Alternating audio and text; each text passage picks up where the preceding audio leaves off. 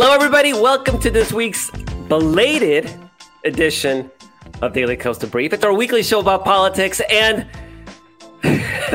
Kerry, I think we're in a we're in this middle of the celebration. I've got two and a half hours of sleep last night, and yet I'm You running on great, adrenaline. I am great. running a hundred percent adrenaline. for, for our podcast listeners at some point, I'm doing jazz hands right now. Jazzy, jazzy. All right, sorry. Go ahead. So, as you may know, Democrats had a remarkable election night on Tuesday. That was the, the general prevailing narrative, but we're going to be talking about that extensively in today's episode. But the prevailing narrative was that Democrats were going to get blown out of the water because history says that the party in power loses a lot of seats, an average about 30 House seats. And it does so because one, the election is an is a referendum on the incumbent. And so uh, a president can never really fulfill their campaign promises, right? I mean, they promise the world and they run into the in Congress, they run into the Supreme Court, nothing ever happens. So so the supporters of the president are disenchanted, they're disengaged. On the other hand, the opposition is just absolutely revved up, right? Because they're they they feel marginalized. And and Kerry, we've been talking for over a year now how this was not going to be a typical midterm. We saw this coming from a year ago, and I really wanted we really want to shout this from the rooftops because we saw this coming and it was clear as day that you cannot have a referendum on an incumbent president when the old guy Donald Trump won't get off the stage. So already we were saying this was going not to be a referendum, but it was going to be a choice, just like 2020. It was going to be a choice between Trump and Biden. And that was a different equation. Doesn't matter how unpopular Biden is because Trump is even more unpopular than Biden. And True. two, we saw what the Supreme Court was going to do with Roe v. Wade. We saw the writing on the wall. And we we we we knew, right, Kerry? Like we knew that there was Yeah. no way that women were going to lose this right. And, I and not have- to mention, yeah. So so Kerry, like I, I know I've set this up. This is sort of the, the big picture setup. And Democrats won. We, you know, we, we may we may still lose control of the Senate, as- you know, the House, but if we do, it'll be by one seat, two seats. This was not the blowout wave election that we see in midterm elections. And we picked up state legislatures in Minnesota and in Michigan and in Pennsylvania. And we passed what four or five um, ballot initiatives that protect the right to abortion and uh, governorships. We protected Yes. governors, secretary of state's offices. It was a great freaking night. Yeah, let's. So, I mean, we we want to gush about this because it's so exciting. Um, but let's take a step back here, real quick, and just say. So, as my understanding of where we are, and I, I honestly have been writing and haven't had a chance to like do the last minute check. But my understanding of where we are is that we look like we're potentially and have a decent shot, Markos, of keeping the Senate. Right?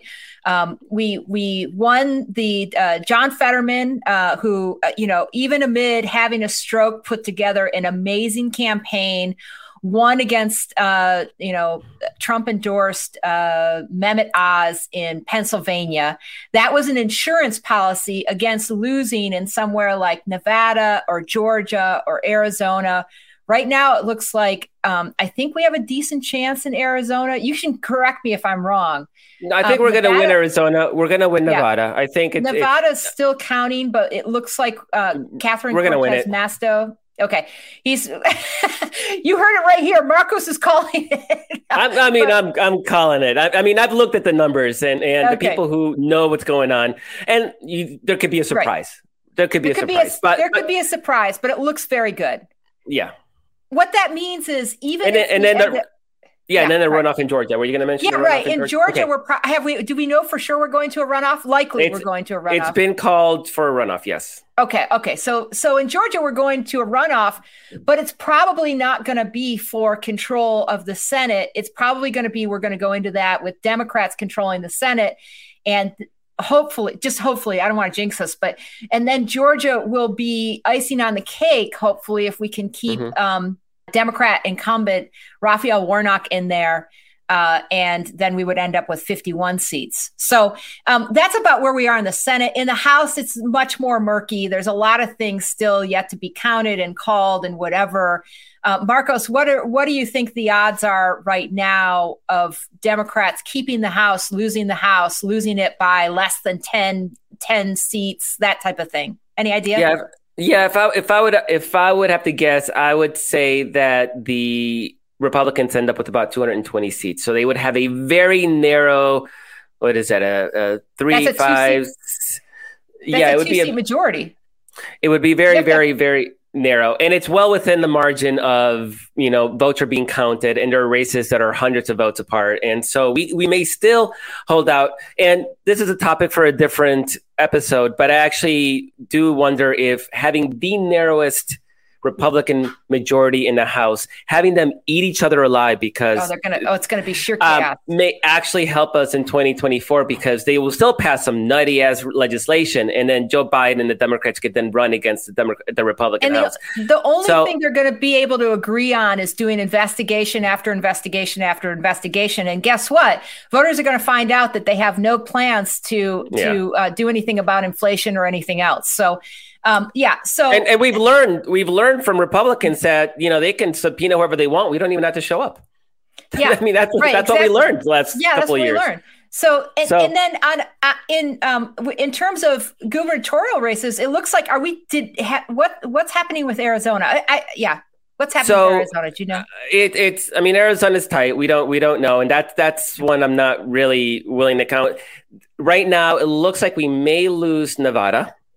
We okay. did pick up Maryland and Massachusetts, so we yep. we would end the night plus one. But very very importantly, we will have kept um, Wisconsin, Michigan, yeah, Wisconsin. Michigan, Pennsylvania, Pennsylvania.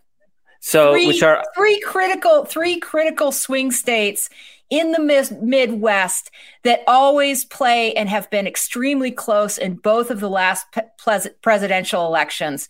It was you know that's that's huge for us so any sorry go ahead yeah yeah and we kept the electoral control of the electoral machinery in those states and it looks like we also won the secretary of state office in arizona which also administers the elections in arizona so arizona i'm i'm hopeful that we sweep that we win the governorship and it's still still well within the possibility. It's just we just don't know what votes are outstanding, so it's kind of hard to say what kind of margins we're going to have at the end of the day. But but it's looking, you know, it's, it's a bummer that we we may have probably lost the Nevada governor's um, seat. Again, we don't really know what's outstanding, so it's not a done deal.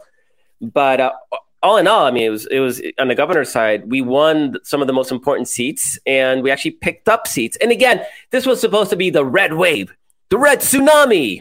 Yeah, and and so you know, now that we've sort of talked about sort of this top line, Kerry, like I loved your piece today. You you wrote a piece on Daily Kos about that media narrative, and I know it's been a theme of yours for for months, and it's definitely been a theme on this show, right? We had people on like Simon Rosenberg, Simon Rosenberg, who is now like a mini Twitter celebrity because he was one of those people who everybody piled on top and claimed that he was selling hopium because he yeah. kept saying like, guys, I don't I don't see a wave. The data doesn't show a wave. And so people kept piling on to him because he seemed to be out on the ledge. We had him on the show. Uh, same with Joe Trippi. There's, there, you know, we we've been talking not because we we we stuck our heads in the sand and we were going to cheerlead no matter what. We're not we're not that type of people.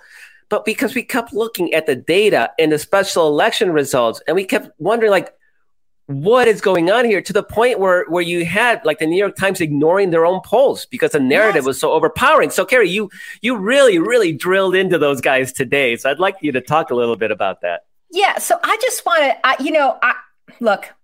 I, I, I have I spent I've spent over two decades as a journalist, right? And so I am not like the most eager person to be like journalists suck. Like I think it's important that we have good journalism, right? The DC, there's something very broken right now about the DC press corps. This is probably not going to be news to anyone who actually tuned in live or is listening to this podcast later that the DC press corps is broken, but it is. And I, I, was not sort of an eager, you know, an eager media scold in this whole thing, but I just could not believe the flood of stories about, you know, that where Democrats were scrambling. They were getting into defensive posture. They were, you know, they were um, they were a reckoning. Yeah, it was going to be a reckoning, reckoning. A, a, shellacking. There was quote unquote fresh new evidence that you know from the polling that showed that three uh, that democrats were completely competitive and in fact winning three out of four swing states that had just been polled but the new york times framed that as fresh new evidence that that uh, Republicans were going to control take control of the House, that the red wave was coming. I mean, it, it, was just relentless, and I couldn't believe it. So, in the final two weeks or three weeks of this, which I and, totally by the way, yeah, th- those four polls in that New York Times story that was fresh evidence of the Democratic challenges. Democrats won all four of those races. Just yeah, just, as their polling said just asterisk we won.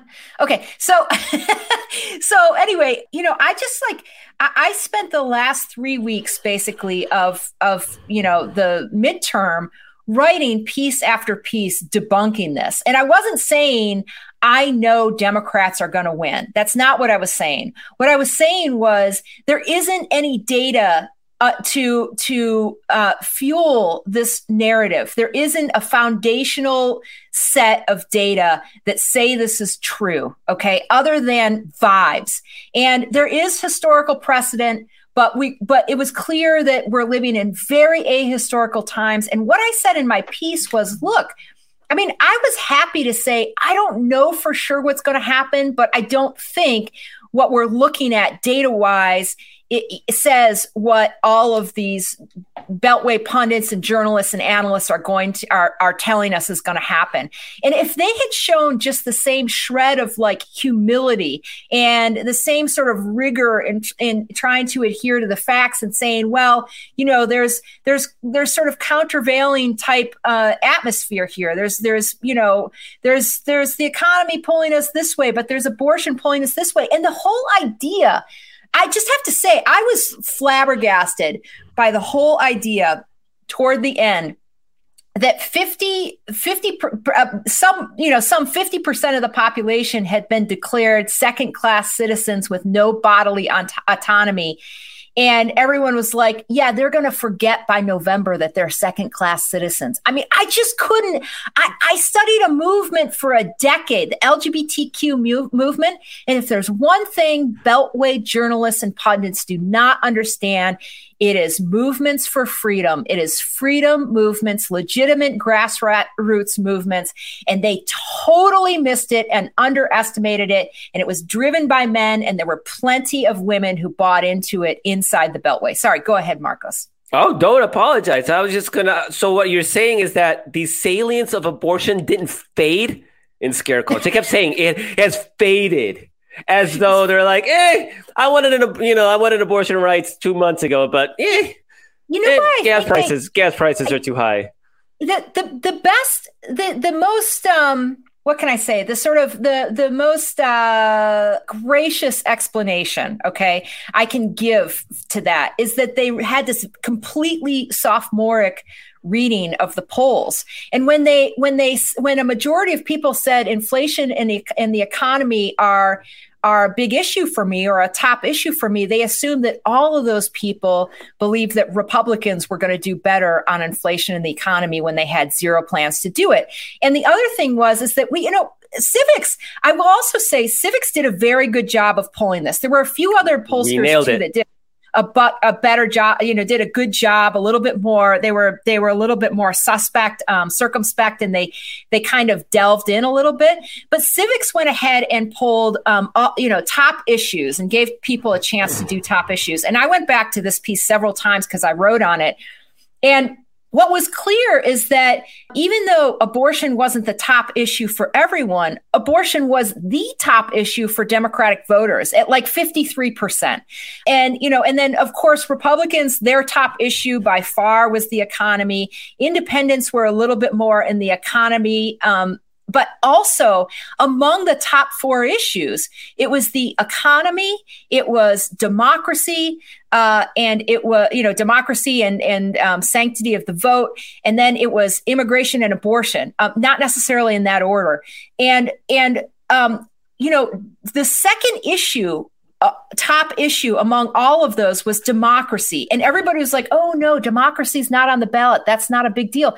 Everybody completely misread this. They, they misread how motivating this would be to the Democratic base.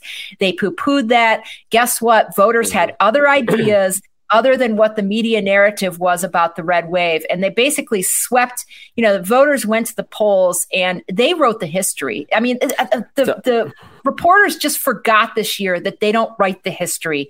The voters write the history. And then, and then the, and then that, that's the narrative that the journalists follow, not lead.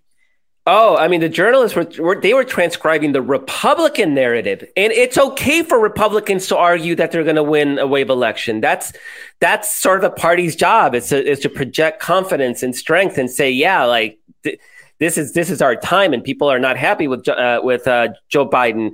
But for the media to say like, all right, we're going, we're jumping in bed with those guys. That sounds good. Like that sounds, this is good. And even though our data and our polls and the special election results show different numbers, we're still going to cling to this because Republicans sure look confident about it and they're spending money in Washington and Colorado, two states, by the way, that Democrats won by 20 points. So this, like, uh, but it was money well spent, right? Because the media swallow that hey, hook, um, hook, line, and sinker. Hey, Markos, don't don't you know that that um, that re- Democrats are worried about Washington and Senator Pat- Patty Murray there? She's really going to get swept up in the red wave. I mean, that was another one. They were like, "Oh yeah, if Democrats oh. are worried about Patty Murray, then you know it's it's it's curtains for them." Well, we weren't worried about Patty Murray. No, no yeah, no, about Patty no, Murray. We no, we weren't.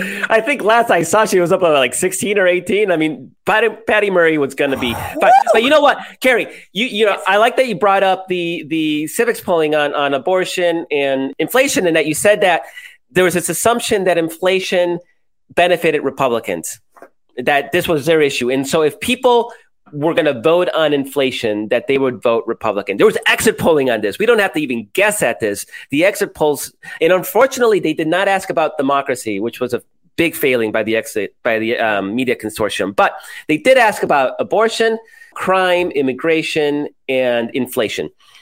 And inflation was nationally, it was a top issue, but only like 32%. Abortion was 28%.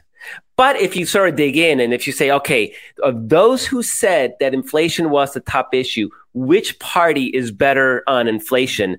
The numbers were 52% Republican, 44% Democrat. That's just an, what, eight point spread on the issue that was supposedly like going to sweep out Democrats. So that right there shows you that Republicans never closed that deal. They, they may have gotten people agitated about inflation and about gas prices but they didn't because there was never a plan. They never said, and we'll stop it because, you know, we'll do X, Y, Z because there's nothing, right? There, there's literally nothing they can do to slow down inflation. This is a global phenomenon based on the war in, in Ukraine and, and COVID and supply chains that have been disrupted and et cetera, et cetera. So this was not the winner, but then you had abortion was number two. And then even immigration, immigration, I think was top issue for 12%. And oh, okay, that must really benefit Republicans.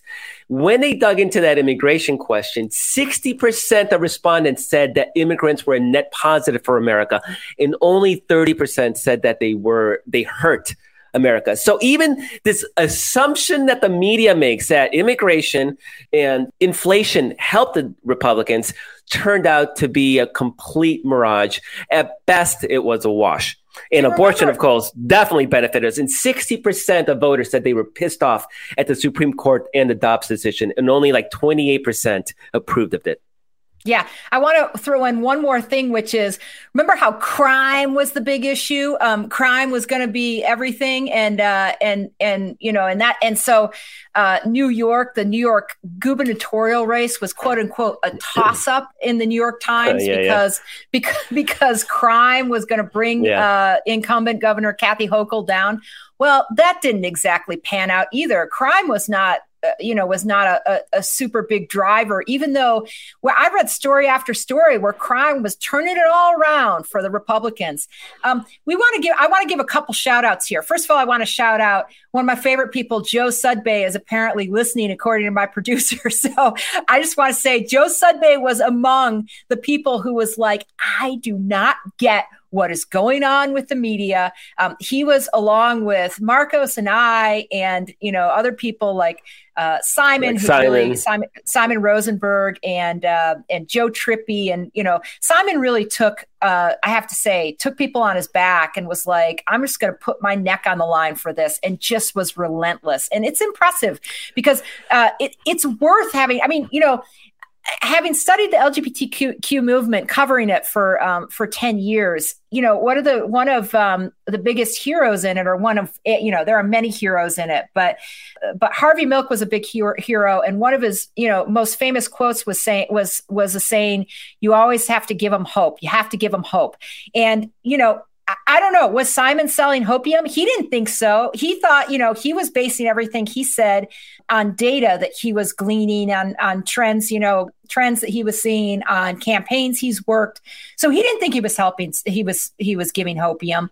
But even if he was, God bless him for what he did. I'll say that. Another thing, the young voters who went out and showed up in historic numbers. I don't even know what those numbers are. I we don't we honest. don't know yet. Yeah, we don't know yet. We, we don't, don't, know yet. Don't but, know, but, but but we have some anecdotal what we have anecdotal and what we do know is what we do know is democrats would never be in the position they are in right now if young voters hadn't showed up the polls. We needed, all the data suggested, we needed young voters or we were going to lose this badly. And the fact that we didn't lose this badly, the fact that we're very much in the hunt, that we look to be keeping the Senate, that we have an outside chance at the House, that we won these governorships, that we turned back a handful of, you know, anti-abortion measures, all the stuff that that reproductive freedom and freedom in general really won on the ballot last night that is in large part, and we're going to find out more about this story, I'm sure, with hard numbers to come, but that is in large part due to young voters, young energy, in particular, young women who were like, I am not going to sit back and let a bunch of men on the Supreme Court tell me what I can and can't do with my body, with my medical choices, with my family, uh, with my partner for the rest of my life. Just F you to that. So you guys, you guys had a chance. I mean, young voters, you know, the kids, as they say. I hate to admit I'm not one of the kids anymore, but nope. but you know, they had a chance to make their voice heard, and they did. And those and though and they are the hero of their own story. Those votes counted. They made a difference. They will make a material difference to those kids as they grow up in in and as we as we go you know do the general generational work of trying to save this democracy from where it was headed under Donald Trump and MAGA Republicans. And it is the work of a generation. I just want to say this. This isn't the work of a few cycles. For so long we were like if we can just oust Donald Trump we'll be fine no it's the work of a generation we've got this is a marathon and not a sprint. So just get used to it. Just get used to it. And I'm not preaching to that to the young folks now. I'm preaching that to the to the old fogies among us. I don't know. I'm not an old fogey, but whatever. Yeah, so. Kerry's today's first time voters are going to be our regular voters in 2024 and moving forward. And so we don't have to start from lower. We got we actually have a higher baseline of core Democratic voters. And then so it makes it much easier in 2024. We know we can turn them out in this kind of cycle in the midterms without a presidential election to drive all the attention, uh, we got things coming. And Kerry, you know, the Supreme Court ain't stopping. This Supreme Court's out of control. They picked up they picked up some some uh, pretty radical cases, and and so they're going to get rid of um, affirmative action. They are inevitably going to take um, they're going to be looking at at contraception. I mean, they've got an agenda. And so it is our responsibility right now to keep that in the in the in the you know keep talking about those things, make sure people realize what these dangers are because we didn't get the 52 seat majority we needed to make Manchin and Sinema irrelevant. So we're still working with sort of a hand, you know, like our hands tied behind our backs, and and it's it's a challenge, but we don't have to deal with Mitch McConnell's Senate likely and that alone is huge. We can get judges through, and so that's going to be that's going to be big for that for that long term. So, Kerry, um, I'm going to talk a little bit about what I wrote about. So, yeah, I, I, yes. I, I loved your your your takeaway was sort of on the this media narrative that bought into Republican claims of a wave election, and this wave election didn't materialize. And just like we said, and we never said there will be no wave election. I just want to be, make very clear what we said and what Simon Rosenberg and what Joe Trippi and everybody else was saying is we don't see evidence of a wave election. So there was a chance that they may have been right by accident. But had there been a wave election, it would have been because of their, you know, because they were right, but because they, you know, even a stop clock is right twice a day. So this is sort of related to what I was writing about. So you got this narrative, it's saying, oh, doom, doom, doom for Democrats, Republicans are going to win. And there was this group of freaking Democrats who bought into it. And for the last several weeks have been complete oh you know the democrats should have done this and we're headed towards big losses and oh john fetterman he shouldn't have debated and you know oh like there was always this this assumption that the narrative was was was true and so it furthered the narrative because then the, those reporters can say like oh even democrats say that they're they're they're in trouble so so we don't ha- we can we don't have to assume it's just republicans everybody it's a bipartisan understanding. And again, there's there's a way to talk about this saying, and you you you alluded to it earlier. There's a way to say, yeah, we have headwinds. We have economic headwinds. Joe Biden, it's not popular. We're not going to pretend otherwise. We're not we're not going to make up a reality. We get that. But there's also these countervailing issues that that may cancel that out and give us an atypical midterm election. Donald Trump not getting off the stage, and uh, the abortion decision, and and gun shootings. Guns actually may have played a role as well. And so there was this, that was a problem. But then on top of that, these people decided that they they knew better what the Democratic message should have been, and had only the Democrats listened to them, then they wouldn't be, uh, you know, they wouldn't lose in a wave election. Again, there had been no wave election yet. No votes had been counted. Um, some votes had been cast, but nobody knew what those really looked like. And actually, for what we did know about the early votes, they looked pretty good for us. So this idea that that the wrong message. So you had people like Hillary Rosen, who's a sort of political consultant, um, I guess very centrist, saying on CNN, saying we're headed for big election losses, and it's because Joe Biden wants to talk about democracy and the people, the voters are saying it's about the economy, and he doesn't even want to listen to the voters. Yeah. It was so it was it was terrible. Just, I was, was, like so bad. I actually knew Hillary Rosen in DC and when I because she's a she's openly gay and and you know I basically knew everyone who was LGBTQ in DC. That's just what it comes down to. And you know I didn't know her well, but I mm-hmm. certainly crossed paths with her any number of times and, you know, I just was shocked. I was shocked when I saw that clip. You know, I just don't know what it, how it benefits benefits anyone to go on the night before, like two days before the biggest, one of the biggest midterm votes in our history and trash uh, Republic or trust Democratic the party, yeah, the, the, party, the president, the messaging, the you know, just everything. Like I could, I was like, what is this serving? Not to mention that I thought it was misguided. I thought she was wrong, and she and was wrong. She I mean, was. not yeah. yes, objectively, and and but it's that certainty, right? I know better than everybody else, and I'm not somebody who's going to defend the party when they screw up. We we know, like we will we will be just as vicious, but when the data and the special elections that were run on on abortion and the Kansas uh, results on the anti-abortion uh, ballot initiative. When you look at the preponderance of the evidence, we were saying, yeah, abortion is that is that is the issue to run on. And when we talk about democracy, you know, Joe Biden talking about democracy, that's Donald Trump. I mean, when I say Donald Trump didn't get off the stage, Donald Trump and democracy are literally the same the same issue. And you can throw in January 6th commission in there too, right? It's all of a piece. It's the damage and the danger of the MAGA Republican right. And my quibble with Joe, uh, Joe, Biden is he keeps talking about MAGA Republicans as though they're different than regular Republicans. And we know that at this point they're one and the same. There's no distinction. But that's just a tiny little quibble, right? It was clear, and again, we've been talking about this since last year, Kerry, Donald Trump and abortion were going to be the issues. But here's Hillary Rosen, she knows better. And not only was she wrong just by the data, but just even from a strategic standpoint, from a tactical standpoint, Republicans are trying to make this election about the economy. We know that even though in those exit polls, Democrats only had a 52 44 advantage on the economy, that's still an advantage that is their territory. We have issues that right now trump the economy. why would we go into their playing field and argue with them over over inflation and gas prices when we can just focus on the things that benefit us right now? Just from a tactical standpoint, it made more sense for us to focus on our issues because they were so powerful. They were so overwhelmingly powerful that people were like, I don't care about gas prices. Yeah, these suck. I don't like I don't like higher gas gas prices. They're the worst. But I actually like my my autonomy, my bodily autonomy, and I like my democracy, and that's more important today. There was just, I mean, the other thing was is that it was just, it was just so clear that the thing that shifted the fundamental trajectory of this election was the Supreme Court ruling.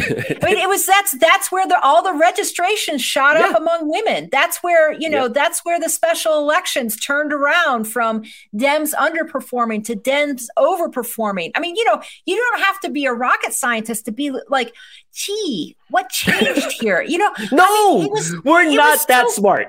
It was right. I know it was so obvious. I'm not like some sort of genius, right? I'm like, you know, strictly average intelligence over here. It it, it was very very clear. Um, and and and so I, I I, don't know wh- why you would, you know, I mean, I think I just want to say, and then I'll let you go back because I know you're on a roll here, but I think the White House and I think Democrats, Democrats for a long time were all rowing in the same direction on abortion. And it was good. It was good that they did that because that was the base motivator. And we wouldn't have had an effing chance without the base. We would not have. It was super big for young people, it was super big for the base. Um, so you have to pound that home. And then the White House did, I think, a pretty good job. And also some other messengers, some Democratic messengers did a pretty good good job of pounding home things at the end, like democracy and like the fact that uh, Republicans have no economic message or plan other than you know mm-hmm. we're going to raise taxes, cut Social Security and Medicare. I mean, they were they did a good job of there, sort of there was. This, yeah, right. Tacking this on at the yeah. end, not as the main message, but hey, you're worried about the economy? Let me give you another reason to vote Democratic and vote against yeah. the Republican Party. Hey, you're worried about democracy? Let me give you another reason to vote against Republicans. You know, so so I think they actually did it just about right as good as you can in this very confusing environment. Okay, your your floor. No, I mean that it is it this idea that Democrats won't talk about the economy was just patently false too.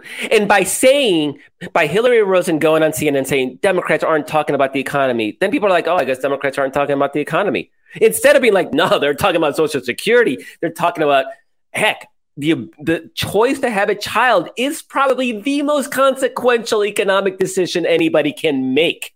Kids are expensive, as you know, and I know kids are expensive. Not having kids, you're going to have a lot more money, a lot more financial stability. They don't add to the bottom as line. many headaches and, and way too much sleep. So who would want that? right. So so even there, they are undermining the democratic economic message by saying, well, they don't have no message. So that was sort of like on on on the right. But then I'm also going to call out our allies on the left because again, you know, you have people like Bernie Sanders and Justice Democrats, and I know mentioning Bernie Sanders is going to upset our producer Walter.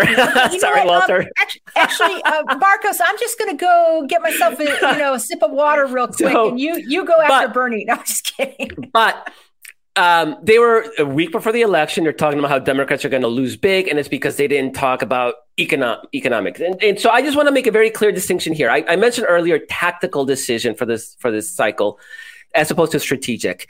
Tactical is what you do to win an immediate task at hand, like the immediate battle. In this case, the midterm election. But the midterm election isn't the end of this fight. There's a strategic fight for the future of our country, right? And it's going to continue uh, forward. And that strategic battle does need a Democratic Party that talks about economics better.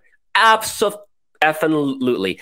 Um, we have seen right now in, in the last couple months how the cost of gas is directly correlated to Joe Biden's approval numbers. So if you're a big oil executive in 2024 and you want the Republicans to win because they're going to give you sweet ass tax breaks and no regulations, what are you going to do? You're going to manipulate the price of gas right before the election to drive his approval ratings down and to, to help, you know, to try to uh, help the Republican win that election. That is incredibly dangerous. Why aren't we demonizing oil companies for price gouging and uh, and taking advantage of quote inflation to lead to record corporate profits. If it was inflation, obviously their profits would be stable because it just means the cost of labor, goods, and everything else would go up, but it hasn't. Record profits. We need to have a better economic message. We need to be better at demonizing those malignant economic actors. Yes, so I am with Bernie Sanders and and and the economic left on those issues, but that's the strategic battle. And you don't fight the strategic battle a week before the election when you're tactically focused on the task at hand. And as we mentioned earlier, that tactical strategy was abortion Donald Trump slash democracy. That's what the move the numbers. And and to add to how we're you know we're such geniuses, uh, Kerry. In the special elections before the Dobbs decision, Republicans were outperforming their 2020 numbers by six to nine points. After Dobbs, Democrats were outperforming their 2020 numbers by about between three and seven points. That's like a 10 to 20 point shift because of the Dobbs decision. You do not have to be a rocket scientist to go, wow, maybe that Supreme Court decision did something and it dramatically altered the shape of this electorate. And let's ride that. And for once, the Democratic Party got that right. For once, I'm not, they don't always get it right. they got it right this time. And so let's, there's, again, if you wanted to have that the, that discussion about the party's failings on their economic messaging, yeah, that's a legit question, and we can talk about that. But could you wait a freaking week till after the election instead of saying like we're gonna lose and we're gonna lose big, and it's because they didn't follow my agenda and talk about my issues? That's what was so infuriating.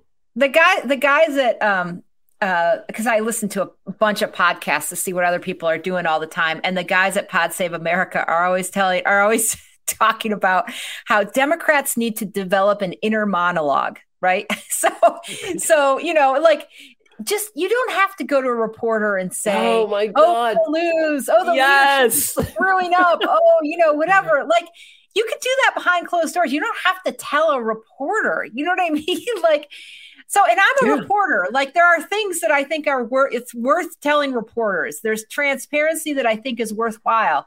And, you know, transparency a week before election when there's no chance. Here's the thing. If you really believed this and you really wanted to make a case for this and you wanted to send up a signal in the press because you couldn't get people to listen to you, so you fueled a story, I don't know, two months out to see if you could get people to buy into whatever you thought was the really right tactical choice or even strategic choice, right? Then maybe, maybe, maybe there's a maybe there's a, a, a way you can defend that and make a case for it.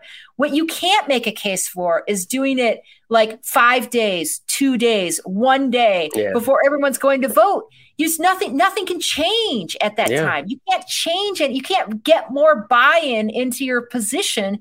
All you're going to do is deflate and demoralize Democratic voters. Like that's yeah. the only thing you're doing. That's it. The media will go, "Oh, look, look the you know the party's left. They they think we're you know they're going to lose as well," and so it feels their narrative the I would say the narrative, and I capitalize the letters T and A, uh, T and N, the narrative, uh, because it's not just Republicans pushing it at that point. So they're even safer in in, in pushing that. So abs- absolutely. And what's wrong with waiting a week?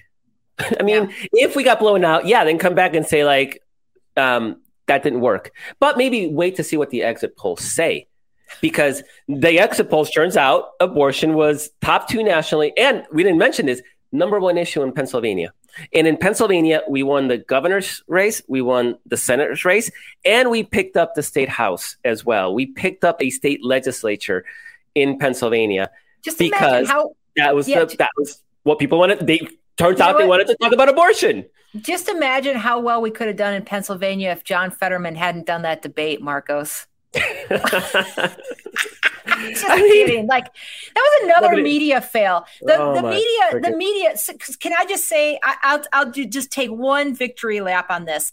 The media was convinced it was a disaster, and I have to say, it was hard to watch John. Fetterman. It was hard to he watch. Was not he was not at his best, right? But the media decided that this was going to be a disaster for him without talking to voters, without seeing polling and whatever. Mm-hmm. And what became really clear, I kept looking at Civiqs um, favorable. Some of this stuff is just not uh, public. You know you can't look at it um, uh, public consumption.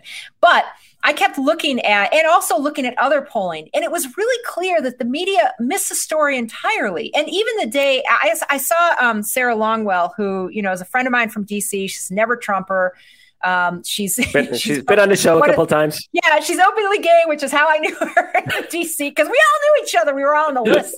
Um, anyway, so so anyway, but she but she's been on the show a couple times. Hopefully, we'll do a post mortem with her about where the Republican Party is. Oh God, um, yeah. but. Uh, but uh, she and she was saying she was she said I'm watching this and she does all these um, she does all of these focus groups all the time. And she's like, I'm watching this debate between Fetterman and Oz. And I saw her tweet this. And she said, you know, sure, Fetterman is struggling. It's clear he's, ha- you know, he's having trouble and that the, the stroke has had an impact. He said, but Oz doesn't seem to be doing him any favor, his himself any favors. He's talking fast. He's smug. He's, you know, he's he's just basically he was his. I mean, I'm using this now. He's he's like as gross as he ever was. Like once a yeah. snake snake oil sale uh, snake oil salesman, always a snake oil salesman. And and I wrote a piece that said the the question isn't whether or not the debate hurt Fetterman. It's whether or not Oz can get past his ick factor, and um, based on the fact that that that Oz's uh, unfavorable rating were sky high, while Fetterman was actually looking pretty good. I mean, he was like t- his his unfavorable rating and favorable rating were almost exactly tied at 47 48% and meanwhile Sever- fetterman was i mean sorry uh, oz was like you know about at least 15 maybe even 20 points underwater so that proved to be exactly right. It wasn't my idea. I just said, I just looked into what I saw Sarah saying, and I was like, you know what? She's got this right. She's but, got this right.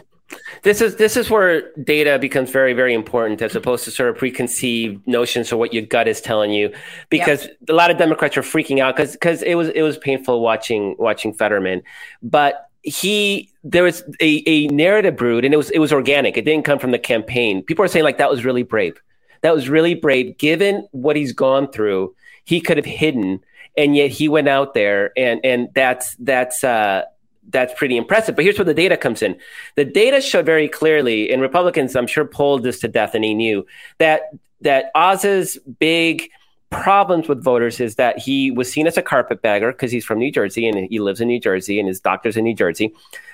And that he, um, the snake oil like sleaziness, right? So the way he, Fetterman may have struggled, but people knew why he was struggling. Oz had to come out and show that he wasn't a sleazy snake oil salesman. And he had to show that he cared about or knew something about Pennsylvania, that he wasn't a, just a carpetbagger. But instead, he sat there and he like threw dagger after dagger at, at, at Fetterman, spoke too fast, so Fetterman couldn't understand because his, his ability to listen and process is currently impaired, and uh, smirked and thought he was being all clever and then lied in a way that Fetterman just couldn't keep up to rebut. So he actually played into his worst, uh, the worst criticisms about that. But you're a Democrat, you're watching this. We all knew what those um, problems Oz had, right? So it would have been easy to go like, yeah, Fetterman struggled. He's really brave, but look, Oz didn't do what he needed to do, eh, right. which was X, Y, Z. Instead, they're all crying and whining and, oh, why did Fetterman go out there? And, oh, this is a disaster and we're going to lose. This is the moment we lost a race. And, and, so you don't generally get that from Republicans.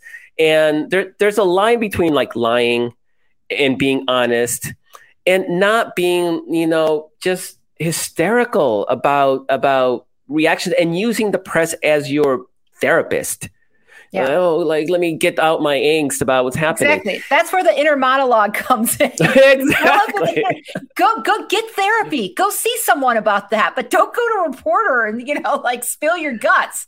So so anyway, I hope I hope we've learned some things this cycle. I think we've learned the power of base mobilization, focusing a message that really focuses on getting our vote out. There's not a lot of persuadable people, uh, and there's also work that can be done there on abortion, on you know college educated suburban white women and even white our men. ground game, our ground game was just superior, and having everybody come out and early vote. If you early the early voted, vote was huge. If you got a young person to vote, if you got your family members to vote, if you got anyone to vote who wasn't going to, uh, you, you know. Can, consider yourself a hero right uh, because that all mattered and if you're an organizer an activist if you if you got out the vote if you texted if you called if you wrote postcards consider yourself a hero if you voted consider yourself a hero Absolutely. So we have shown that even in the worst environment, we can win. So 2024 is a different, it's a different world now.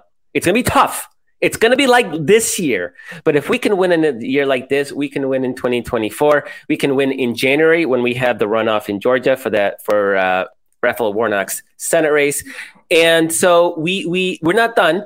I think we get to take a week or two to like relax and celebrate and feel good about what we've accomplished, and that's that's well earned. But this is again just a strategic battle. We won this tactical battle, yay us! But now we get the strategic war that we're still fighting, and and so I'm really excited to have you, Kerry, and everybody at Daily Kos, and everybody that listens and watches and reads is part of that fight because because now we have shown that we are far more powerful than anybody thought possible. Nobody believed that the Democrats could survive this election, yet we did it against all odds, and we can do it even more. We can build upon that. So I'm really excited about the future and about what we are going to accomplish in the years ahead, despite dealing with Donald Trump and Ron DeSantis and all the crap that they're going to throw at the Who Supreme are getting Court. ready to claw each other's eyes out, by Uh, yeah. the way. It was a So- really bad night for Donald Trump and a really good night for Ron DeSantis, and that could be interesting. So go ahead. So thanks everybody for joining us for this episode. I am so glad that we had it was a fun episode because it could have been a lot different. but we got to say we're right and to celebrate some great victories and to really set the table for for for this fight and how it's going to shape up in the years ahead. So I'm glad but we're mostly, to, that. but mostly to thank you for doing what you did because you Absolutely. guys did this. Absolutely. So thank so thanks to thanks to you, Kerry and Walter, uh, our producer, and everybody who makes the show work behind the scenes, Kara, Dorothy, and Paul. And thank you for everything. Seriously, love you so much from the bottom of my heart. You guys are the best, and uh, let's keep doing more of this. Winning is fun. Let's do, let's like this. How this feels? Let's do more of this. Yeah. Thank you so much. Catch you all next week. Thank you for listening. If you're enjoying the show, give us a rating wherever you get your podcasts. You can always talk to us at dailykos.com or on Twitter at dailykos.